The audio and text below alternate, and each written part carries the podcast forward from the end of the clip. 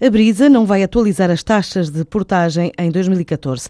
A garantia foi dada hoje pelo porta-voz da concessionária, que anunciou ainda um investimento na ordem dos 100 milhões de euros para os próximos dois anos para realizar obras de alargamento e uma série de beneficiações nas vias rápidas que detêm de norte a sul do país.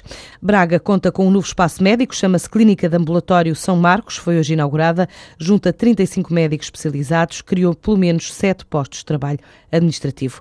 A ideia é oferecer uma medicina humanizada, acessível acessível a todos.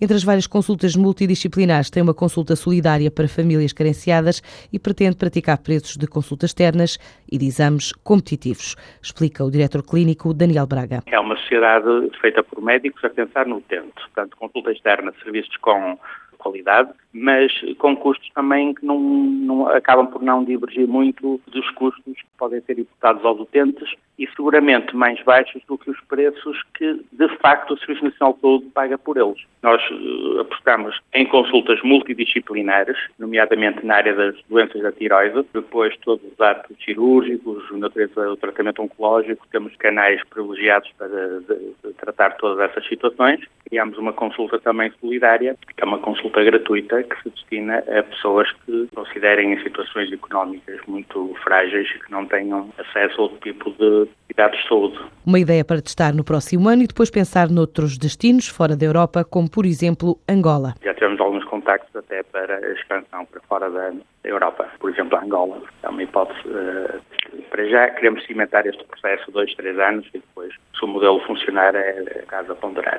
A Clínica de São Marcos em Braga pretende ainda fornecer formação médica especializada. As novas formas de trabalho exigem novas formas de atuação, quer por parte das empresas, quer por parte de trabalhadores. É o que revela um estudo sobre o presente e o futuro do mercado laboral que está hoje a ser apresentado na antiga Faculdade de Economia da Universidade Nova de Lisboa, a atual Escola de Negócios. O estudo feito no universo de 20 países inclui entrevistas a 6 mil desempregados e a 6 mil empresas que procuram talentos, analisou analisou itens como a captação de talento, a relação laboral, a produtividade e a desvinculação, entre outros, mostra ainda que há muito caminho a percorrer, por exemplo, na Península Ibérica.